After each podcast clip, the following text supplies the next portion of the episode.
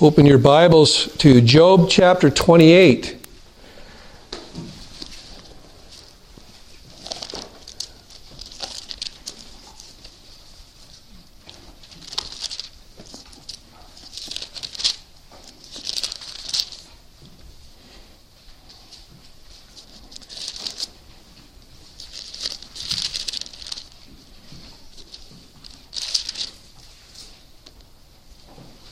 What does Job say about the fear of God here? Job 28, beginning in verse 12 through the end of the chapter. But where can wisdom be found? And where is the place of understanding? Man does not know its value, nor is it found in the land of the living. The deep says, It is not in me and the sea says, It is not with me. Pure gold cannot be given in exchange for it, nor can silver be weighed as its price. It cannot be valued in the gold of Ophir, in precious onyx or sapphire. Gold or glass cannot equal it, nor can it be exchanged for articles of fine gold. Coral and crystal are not to be mentioned and the acquisition of wisdom is above that of pearls. The topaz of Ethiopia cannot equal it, nor can it be valued in pure gold. Where then does wisdom come from? And where is the place of understanding? Thus it is hidden from the eyes of all living, and concealed from the birds of the sky. Abaddon and death say, with our ears, we have heard a report of it. God understands its way, and He knows its place. For He looks to the ends of the earth and sees everything under the heavens. When He imparted weight to the wind and meted out the waters by measure, when He set a limit for the rain and a course for the thunderbolt, then He saw it and declared it. He established it and also searched it out. And to man he said, Behold, the fear of the Lord, that is wisdom, and to depart from evil is understanding. Now I invite you to turn in your Bibles over to Proverbs chapter 1.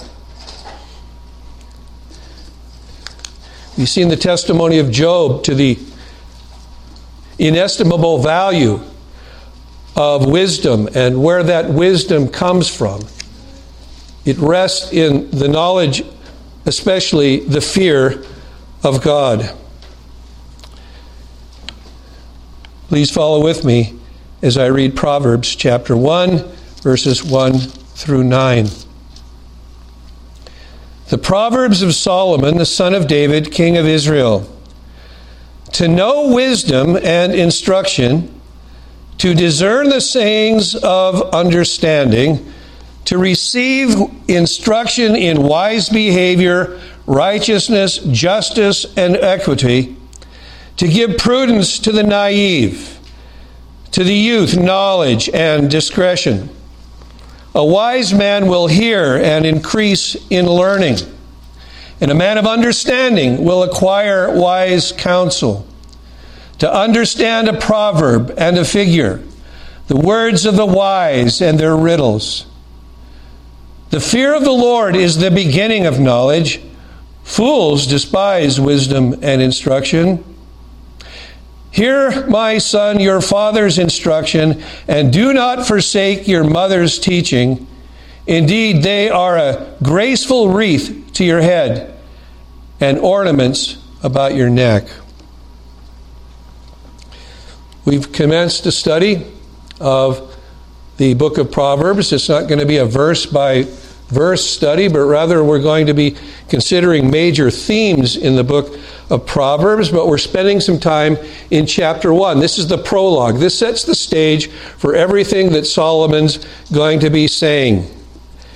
In basic themes that he develops, in the book of Proverbs and various statements that he makes of wisdom throughout the 31 chapters of this book. And in our first message, we considered the inspired penman of Proverbs, that is Solomon. We considered Solomon's unparalleled wisdom. He had wisdom like no other, born of woman in this world.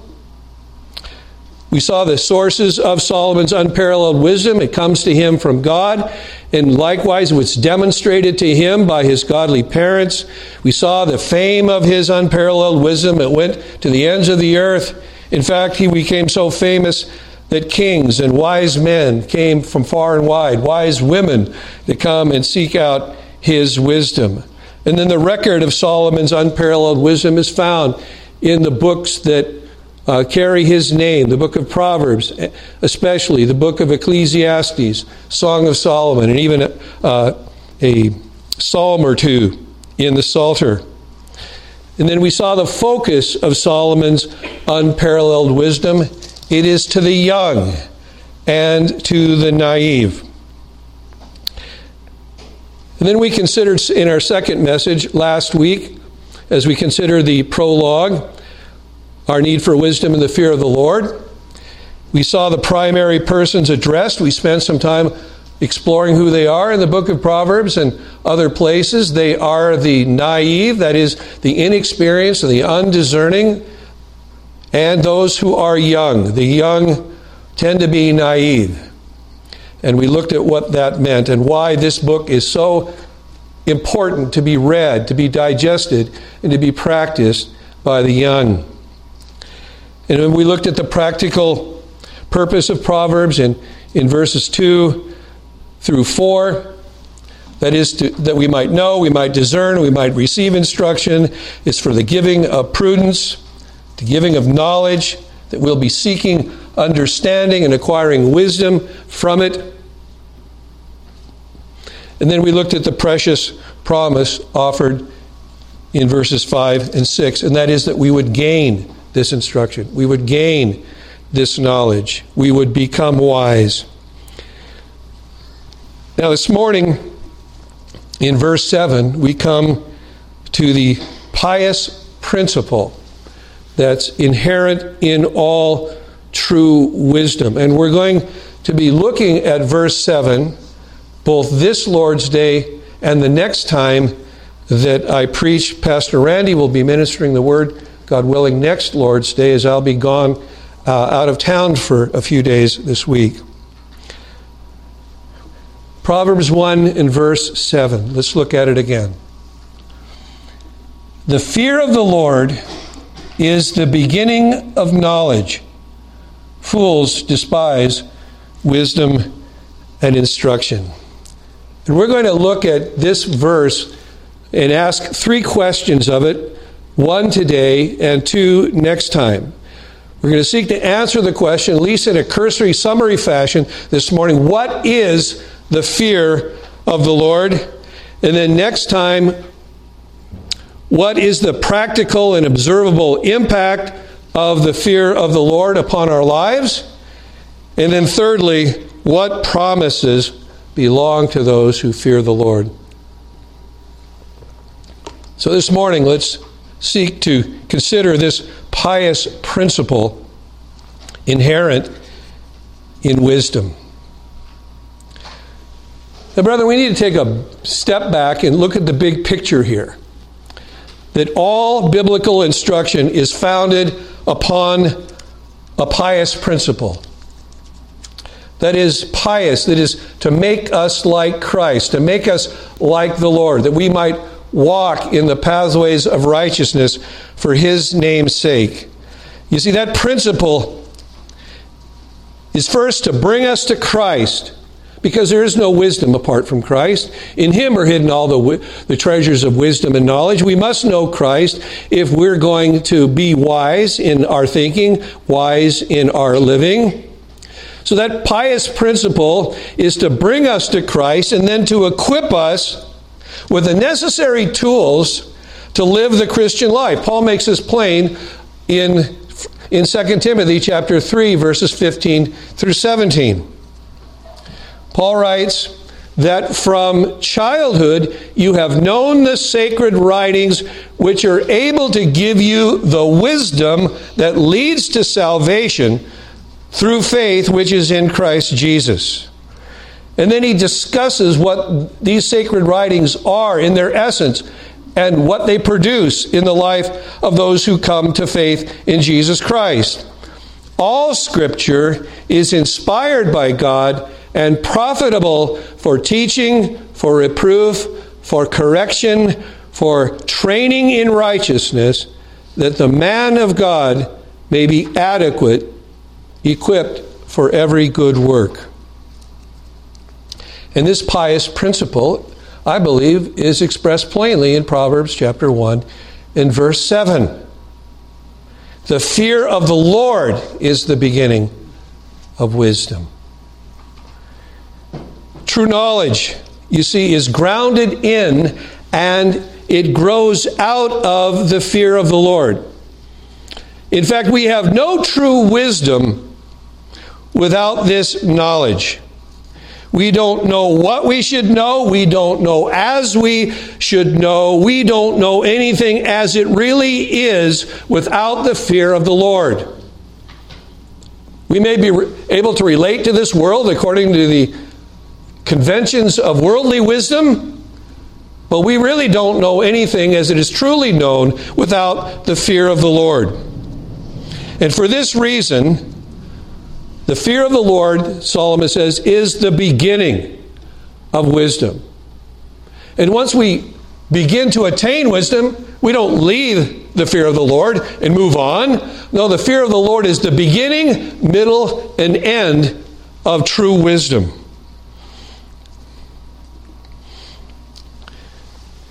It should not be surprising that the fear of the Lord is a major theme, and I would argue it's the major theme in Proverbs. In chapter 9 and verse 10, Solomon restates this pious principle, identifying the glorious person whom we must know if we are to know truly anything in the world.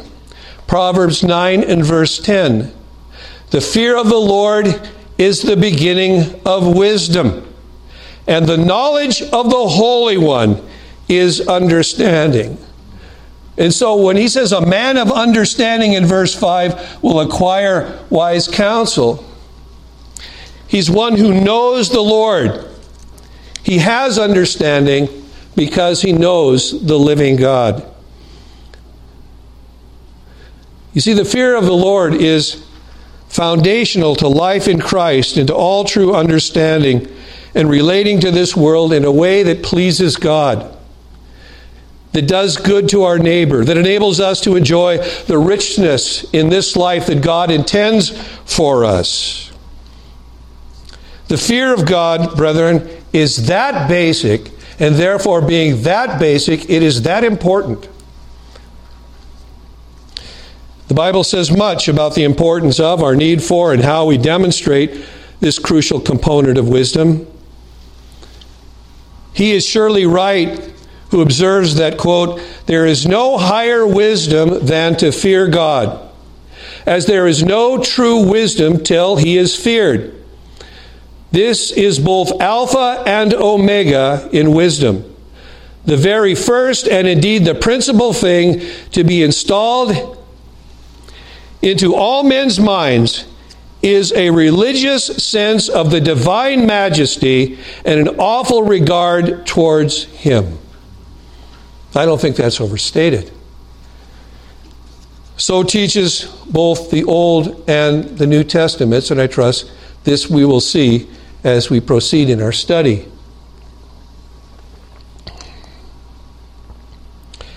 Because this grace of the Christian life is so little addressed in pulpits today, it is all the more important that we dwell upon it. There are some books out there on the fear of God. Pastor Albert Martin's more recent book on the forgotten fear, I would encourage you to take up and read. He does a wonderful job of ransacking the Bible on this subject and bringing its practical implications to bear upon the reader.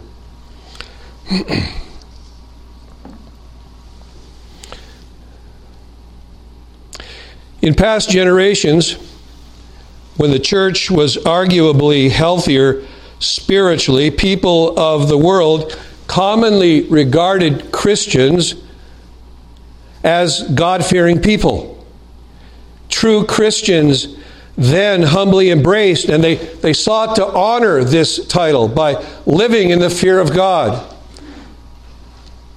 But things are a bit different today. Today's casual compromise, come as you are Christianity, increasingly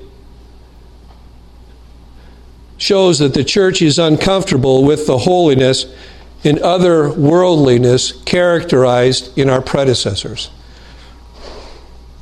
A worldly church is hostile to the fear of God for the same reason the world is antagonistic to Christ and to true Christians. This is because both are enemies of God's holiness. It makes people feel uncomfortable to be around a person who fears the Lord because the, that reality, reality is all encompassing in his life. The Bible's telling verdict of us before God, by His mercy in Christ, opens our eyes to see this truth and to see the kingdom of God is this. When Paul arraigns the whole world as guilty before God, what does he conclude with? That there is no fear of God before their eyes. That's the, that's the telling consequence of living in this world without Christ. There is no fear of God before their eyes. So this morning, let's seek to address ourselves to the question what is the fear of the Lord? And what is its practical impact upon us, especially upon our thinking? Solid writers have sought to answer these important questions in their definitions and I suggest a few. Charles Bridges writes, But what is this fear of the Lord? It is an affectionate reverence by which the child of God bends himself humbly and carefully to his Father's law. His wrath is so bitter and his love so sweet that hence springs an earnest desire to please him and because of the danger of coming short from his own weakness and temptations, a holy watchfulness and fear that he might not sin against him. This enters into every exercise of the mind, every object of life. So writes Charles Bridges. George Lawson puts it this way the fear of the Lord, so often recommended in Proverbs, is not that fear which hath torment in it and is excluded by love, but that fear which is joined by faith and keeps it from degenerating into presumption, whilst faith keeps fear from sinking into despondency. It is a lively impression of the excellency of God upon the soul, whereby a man is disposed to walk before him unto all well pleasing, and to put far away everything provoking and offensive to the eyes of his glory. It is therefore justly made to signify the whole religion in the heart and life of man. One more, Ralph Wardlaw. He writes The fear of Jehovah is a phrase which may fairly be interpreted as meaning true religion, all the principles of godliness. This fear of the Lord is in invariable union with love and invariable proportion to it. You truly fear God in proportion as you truly love Him. It is founded in knowledge, in the knowledge of the divine character, especially as it is revealed in His Word, and more especially still in the gospel, where the lovely and blessed harmony of all the divine perfections is manifested in the work of man's salvation. Albert Martin boils the impact of this comprehensive grace down in this brief but pregnant statement, which I think he borrows from maybe Sinclair Ferguson. The fear of God is the soul of godliness.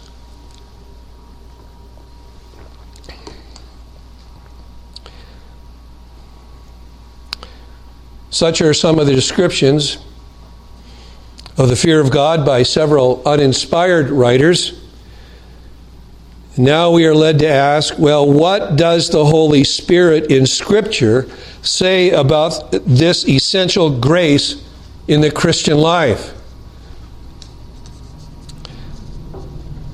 So we're going to seek to answer the questions what fundamental elements are essential to the fear of the Lord? First, the fear of the Lord is grounded in reverence for the majesty of God. This is implied in the Song of Moses. God had just delivered them, delivering the children of Egypt, uh, children of Israel from Egypt, from Pharaoh, from his armies, delivered them ultimately from their gods. Moses says in Exodus 15 and verse 11 Who is like thee among the gods, O Lord? Who is like thee, majestic in holiness, awesome in praises, working wonders?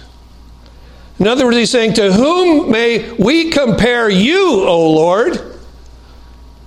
You array the pantheon of the world and all of their supposed gods. Who is to be compared to you, O Lord? What is true of you is not true of them. You're majestic in holiness, awesome in praises, working wonders. That can't be said of their gods.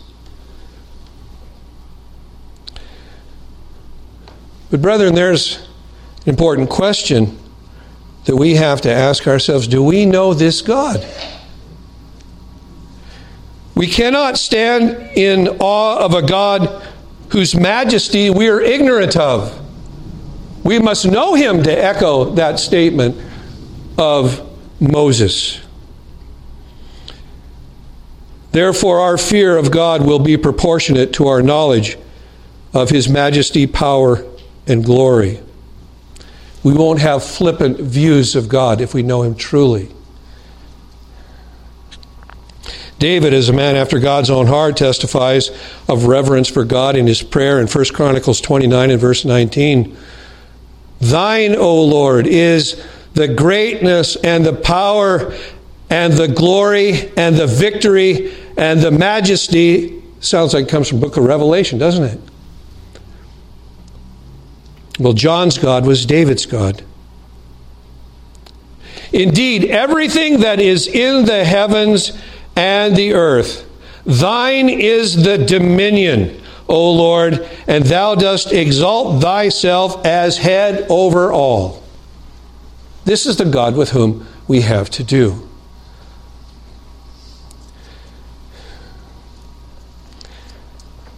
We behold Isaiah's reverence for God's majesty as he saw saw the Lord sitting on a throne, lofty and exalted, with the train of his robe filling the temple. He's transported into the very throne room of God. And this is what he says. This is what he sees. And when he heard the seraphs crying to one another as they flew about, crying, Holy, holy, holy is the Lord of hosts, the whole earth is full of his glory. And he felt the shaking of the foundations of the temple, and he watched it filling with smoke.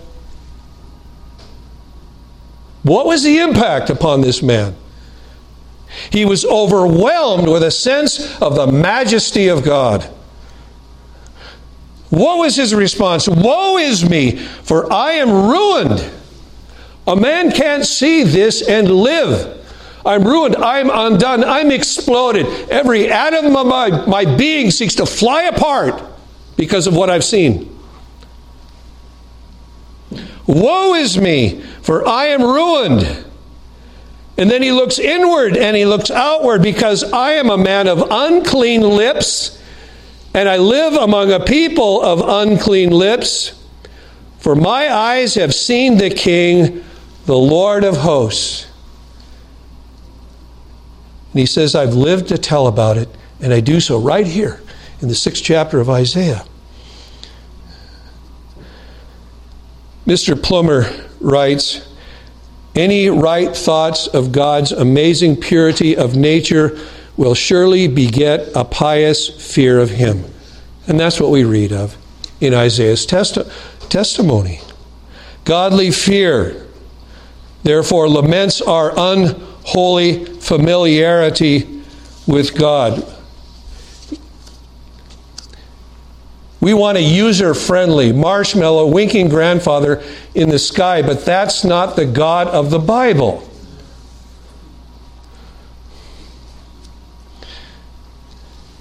It is only right that we confess in song, We have not feared thee as we ought, nor bowed beneath thine awful eye, nor guarded deed and word and thought, remembering that God was nigh Lord, give us faith to know thee near and grant the grace of holy fear.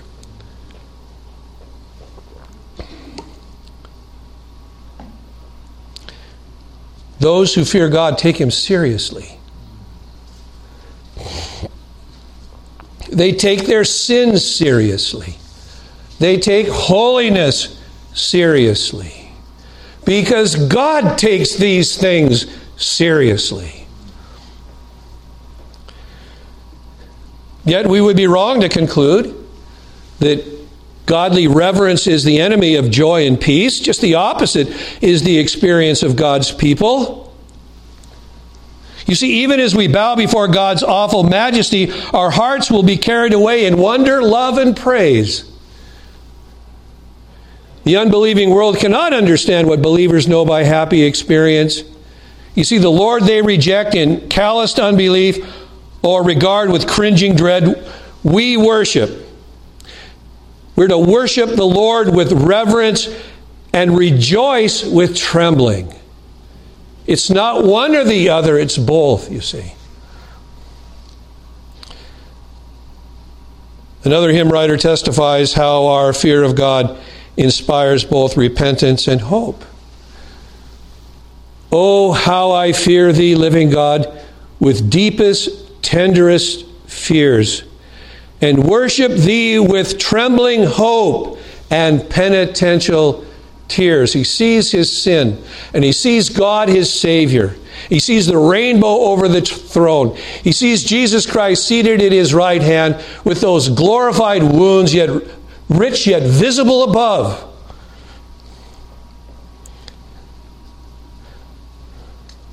The giddy and godless know nothing of the tender fears and trembling hope of those who worship in the fear of God. This is the blessed privilege and experience of God's blood bought people. God's greatness inspires both humiliation and exaltation. A sense of His majesty humbles us in the dust, even as it lifts us up to heaven.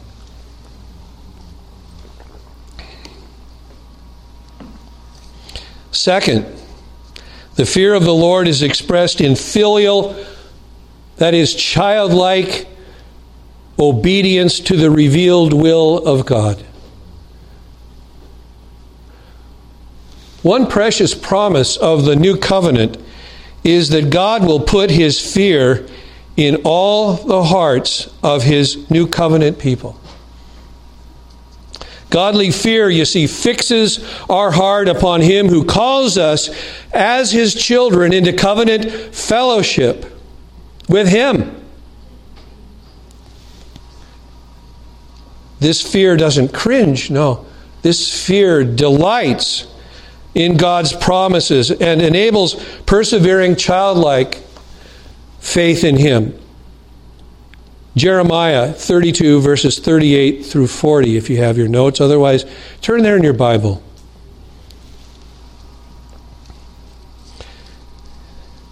And they shall be my people, and I will be their God. That's covenant language.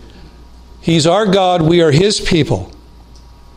And I will give them one heart and one way. To what end? That they may fear me always for their own good and for the good of their children after them. And I will make an everlasting covenant with them that I will not turn away from to do them good. And I will put the fear of me in their hearts so that they will not turn away from me. You see, one powerful aspect of the fear of God is that it promotes perseverance in faith. It turns our heart toward God. It rejoices us in the promises of God. That's why we read what we do in 2 Corinthians chapter 7 and verse 1. Turn there if you would.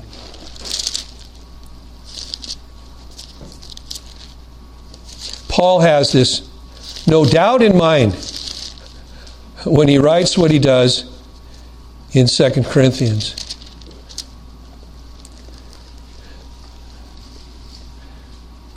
Beginning in verse 14 of chapter 6 Do not be bound together with unbelievers. For what partnership have righteousness and lawlessness, or what fellowship has light with darkness? Like oil and water, they don't mix light and darkness. No. Or what harmony has Christ with Belial? That is the devil. Or what has a believer in common with an unbeliever? Or what agreement has the temple of God with idols? For we are the temple of the living God, just as God has said, I will dwell in them and walk among them, and I will be their God, and they shall be my people. Therefore, come out from their midst and be separate, says the Lord, and do not touch what is unclean. And I will welcome you. And I will be a father to you, and you shall be sons and daughters to me, says the Lord Almighty.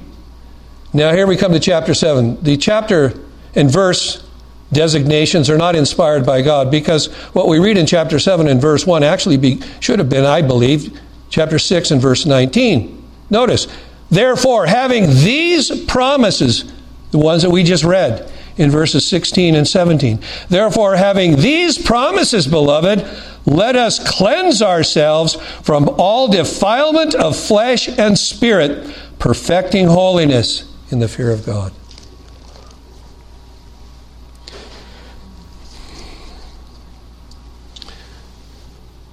The, fir- the, the fruit of regeneration is the fear of God.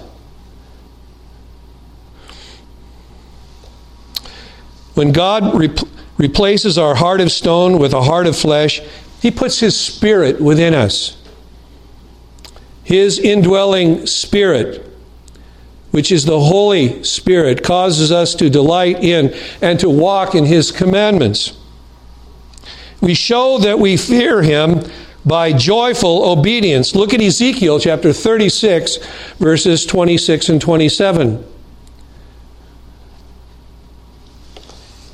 Ezekiel is speaking of the same new covenant realities that Jeremiah was. Moreover, I will give you a new heart and put a new spirit within you. And I will remove the heart of stone from your flesh and give you a heart of flesh. To what end? And I will put my spirit within you and cause you to walk in my statutes, and you will be careful to observe my ordinances. Before we're Christians, we think about the commandments of God and they're onerous to us. We don't like them. We hate God, we hate His commandments. But when God gives us a new heart, we delight in His commandments because we know that walking in His commandments delights God. That's the great difference.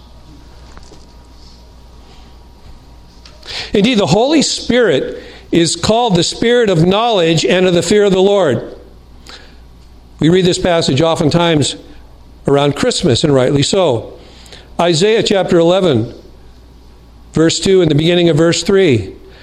And the Spirit of the Lord will rest on him the Spirit of wisdom and understanding, the Spirit of counsel and strength, the Spirit of the knowledge and the fear of the Lord. And he will delight in the fear of the Lord. Well, Isaiah speaks here, of course, of our Lord Jesus Christ. And we should not be surprised that our Savior, who possessed the Holy Spirit without measure, was animated by the fear of the Lord. Jesus proved that he was qualified to be Messiah by his reverence and his concern to please his Father and by his aversion to anything that offended him.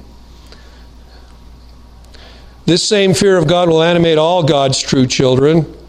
Indeed, we're being conformed to the image of Christ, are we not?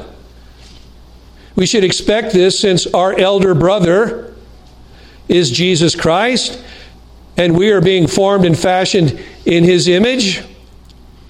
We should know that God is our Father and that Jesus Christ our Savior. We know that He is our God. We know that Jesus Christ is our Lord when we delight in learning and doing God's will. You see, brethren, this reflects family likeness.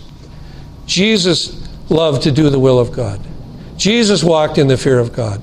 Those who are His brethren will delight in the fear of God. They will delight to do the will of God.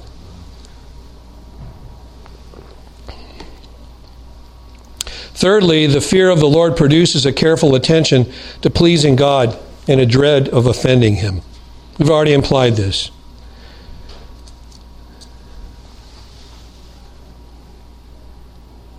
That the fear of God is marked by a desire to please the Lord and a dread of offending Him. This shouldn't surprise us. This is the fruit of reverence and a plain evidence that we are indwelt by the Spirit of Christ, whose overarching purpose was to please his Father in heaven. That was the purpose of the Spirit of God in Christ. Christ demonstrated his love for it and submission to the will of God. It was his meat and drink. True Christians will be jealous to promote the glory of God. Brethren, are we not taught to pray, Hallowed be thy name?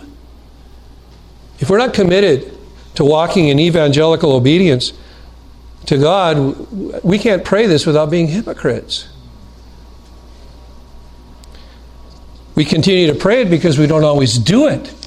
But when we pray it, do we mean that we'll do it?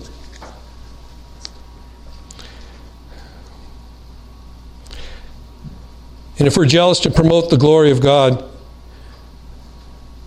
we do this by seeking to give evidence of the power of God's grace in our lives by living holy lives. There's only one thing that God hates, and that's sin. We show that we are true Christians by hating sin and we show that we are jealous to please God. Now, what does this mean practically? Well, first of all, we please the Lord by not dallying with sin, but resolutely turning away from it by the grace and power of His Spirit. Job 28 and verse 28. And to man he said, Behold, the fear of the Lord, that is wisdom, and to depart from evil is understanding. We truly understand the Lord. We demonstrate that we fear the Lord when we turn away from evil. You see, the humble, God fearing person mortifies his sin, and he mortifies his pride that would turn him away from righteousness toward evil. Proverbs 3 and verse 7 Do not be wise in your own eyes, fear the Lord, and turn away from evil.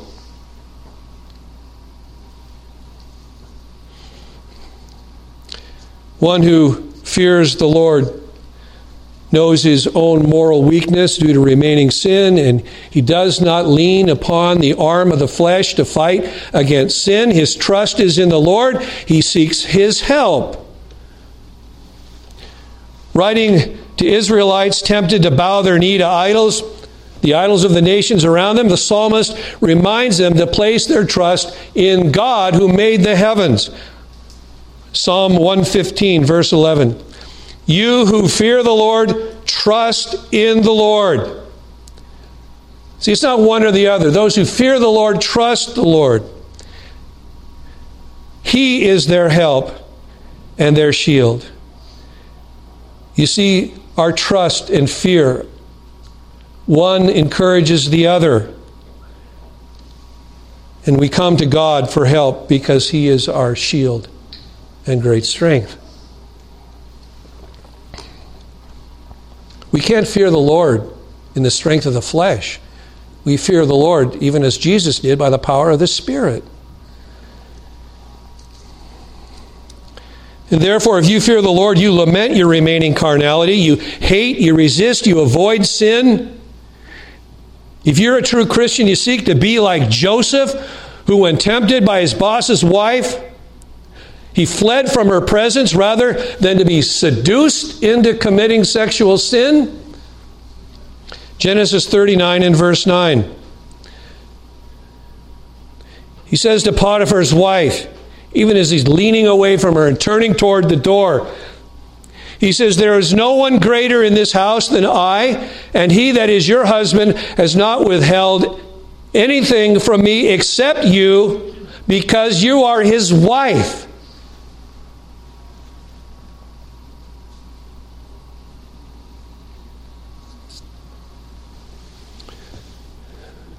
How then could I do this great evil that you're proposing? You've dismissed the servants. No one's eyes are here but yours and mine, and we can delight our gazes upon each other. No, no, no, none of that.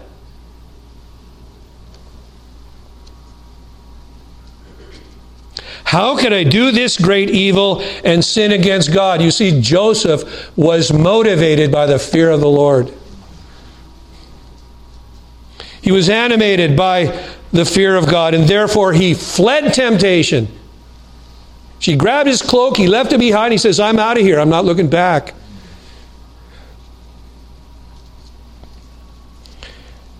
If you fear the Lord, you're like Job. Oh, that we would have this description of us. Job, who is blameless, upright, fearing God, and turning away from evil. The fear of God made this righteous man preemptive so that he might prevent occasions of sin, especially sexual sin, even with his eyes and in his heart. Job 31 and verse 1 I have made a covenant with my eyes. I made an oath, sworn promise in the presence of God with my eyes, he says. How then could I gaze at a virgin?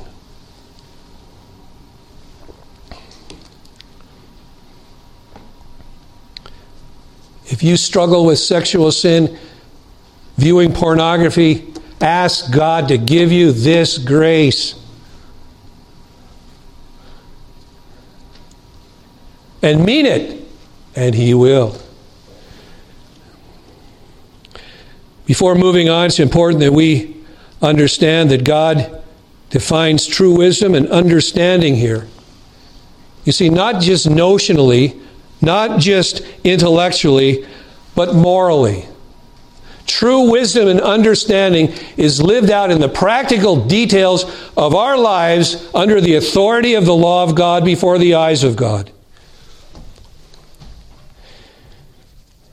When we are motivated by the fear of God, it is then that we know God truly and know things as they really are. You see, when we know truly, then we will live holily. Second, we seek to please the Lord by walking in the spirit of evangelical obedience to the law of God. Don't have time to turn there. You can put Romans 8 and verse 4 in your notes. But let me address you with a point of application right here. Maybe you have flirted with the notion that principled, not legalistic, principled gospel obedience to the law of God is legalism. You ever heard that?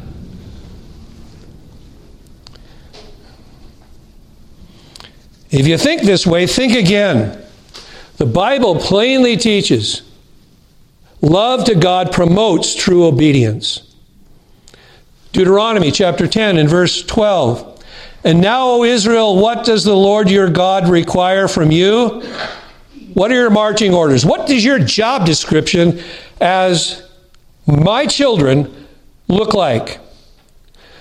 But to fear the Lord your God, to walk in all his ways, and love him Indeed, isn't that the great commandment, the first great commandment? We are to love the Lord our God with all of our heart and soul and mind and strength.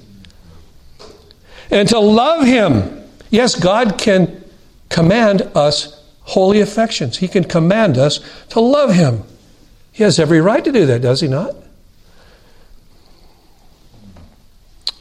And serve the Lord your God and this is an indication of love, is it not? With all your heart and with all your soul. Not just perfunctory, outward, legalistic kind of compliance. That's not true obedience. No, but to fear Him, to walk in His ways, to love Him, to serve Him with all of the faculties of our redeemed humanity. God has saved us that we might serve Him. And we serve Him affectionately by obeying His revealed will. Loving obedience is how we walk in His ways. Cheerful, whole souled obedience, brethren, is the language of love to God. It's not some emotive feeling that rises and falls like the tide waxes and it wanes. No, it's a principled affection to God because He has loved us that we're not going to, to live in the ways that we ordinarily did before God saved us. So Jesus and His apostles teach. John 14 and verse 15. If you love me, you'll keep my commandments, Jesus said. Matthew chapter 11, verses 29 and 30. Jesus said to the weary and heavy laden, He calls them to come to Him for rest. He says, Take my yoke upon you and learn from me. You see, to be a disciple of a Jewish teacher in those days was to take the yoke of that teacher upon you and to learn from him. Jesus is using that same language to speak to his audience here. Take my yoke, that's the focus, my yoke upon you, and learn from me. Because unlike those who lay heavy burdens upon you and don't lift one finger to help you, no. For I am gentle and humble in heart, and you shall find rest for your souls. Not burden, but rest for your souls. How can that be? For my yoke is easy and my load is light. There's still a yoke and there's still a load, but it's easy and it's light. That's why John could write what he does in his first epistle, 1 John 5 and verse 3. For this is the love of God, that is our love for God, that we keep his commandments. And John's remembering what Jesus said, and his commandments are not burdensome. They don't weigh us down to the dust, they don't grind us down. No. To do the will of God from the heart is a great delight. The hymn writer expresses this happy truth in verse. He exhorts us to take his easy yoke and wear it. Love will make obedience sweet. Christ will give you strength to bear it while his wisdom guides your feet.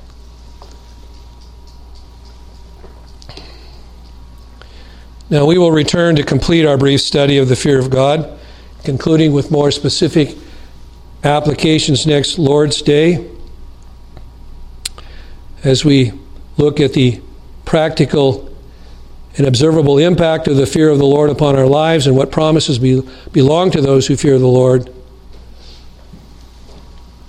But let us today conclude with a few closing observations. First of all, there is no true Christianity without the fear of God.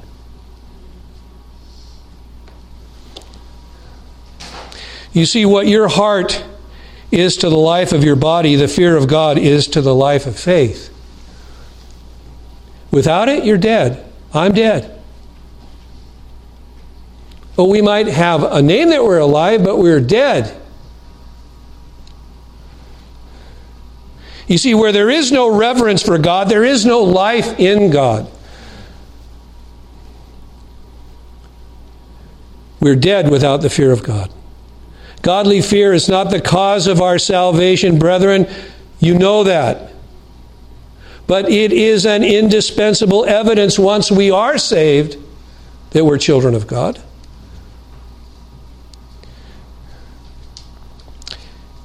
You may have a form of religion, but it is a religion without power if you're not energized by the fear of God to walk in sweet compliance with the revealed will of God, delighting to do His will because you delight in the one whose will this is.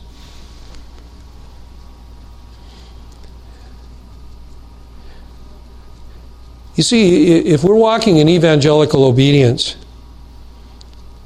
if we're walking in the fear of God, we delight to do the will of God because it's not abstracted from the person of God.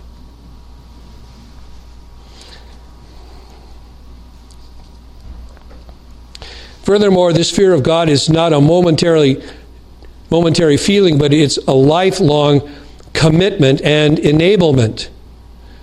Psalm 19 and verse 9 The fear of the Lord is clean, enduring forever. Secondly, there can be no fear of God without a saving knowledge of God.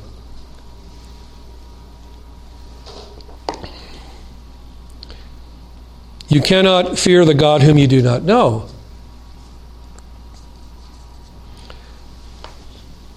So, this sermon may sound very strange to you if you have only a vague knowledge of God and you really don't truly know Him. You know about Him, but you don't know Him. There's a quantitative difference between the two. You come to know God only by entrusting your dead and guilty soul to the life giving, pardoning mercies of God in Jesus Christ. Only as you know God will you be taught the fear of God. John 17 and verse 3 And this is eternal life, that they may know Thee, the only true God, and Jesus Christ, whom Thou hast sent.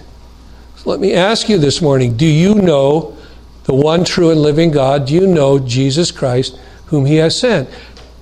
Do you possess eternal life?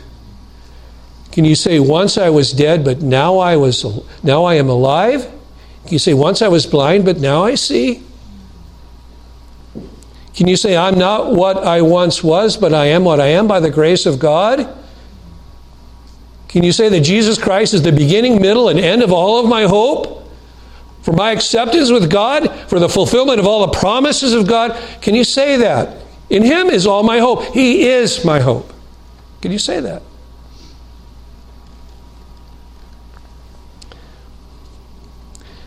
We know nothing of the fear of God if we don't have that hope. Finally, there can be no saving knowledge of God without trusting the Son of God. Faith comes by hearing, and hearing by the Word of God. And, dear friend, you meet Jesus in the Bible. He calls you to come to Him that you might have life and salvation. And only in Him are you taught the fear of God.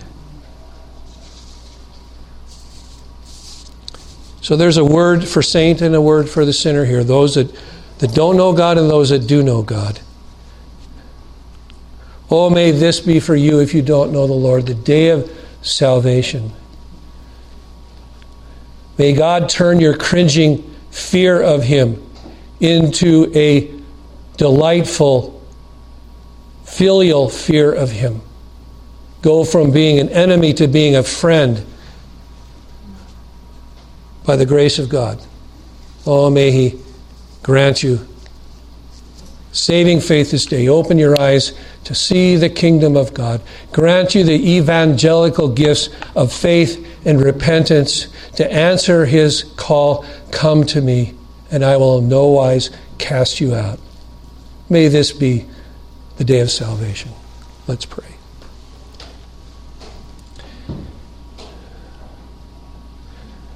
Our Father, we come before you and we ask that you would take these stammering statements from your word and anything that was said that is not in accordance with your blessed truth, or anything that was stated what was misunderstood that was true, that you would you would drive these wrong notions out of our mind. And where the truth was spoken that accords with Jesus Christ, we pray that you would powerfully impress these things upon our hearts for our encouragement, for our conviction, for our admonition, for our counsel, for our warning, for our comfort. Lord, you know our hearts. You know where we are before you. And we pray that you would open the casket, casks of wine and oil and you'd pour them into our hearts, that sin might be bubbled up and it might be confessed at the throne of Christ this day. And those of your people who are struggling with sin and by your grace and able to walk in the fear of God, pour in that oil that brings healing and brings comfort and consolation. So, Lord, act according to your wisdom and grace and power and accomplish for us what we cannot for ourselves and visit us with your power and your presence this day. For we ask it in Jesus' name. Amen.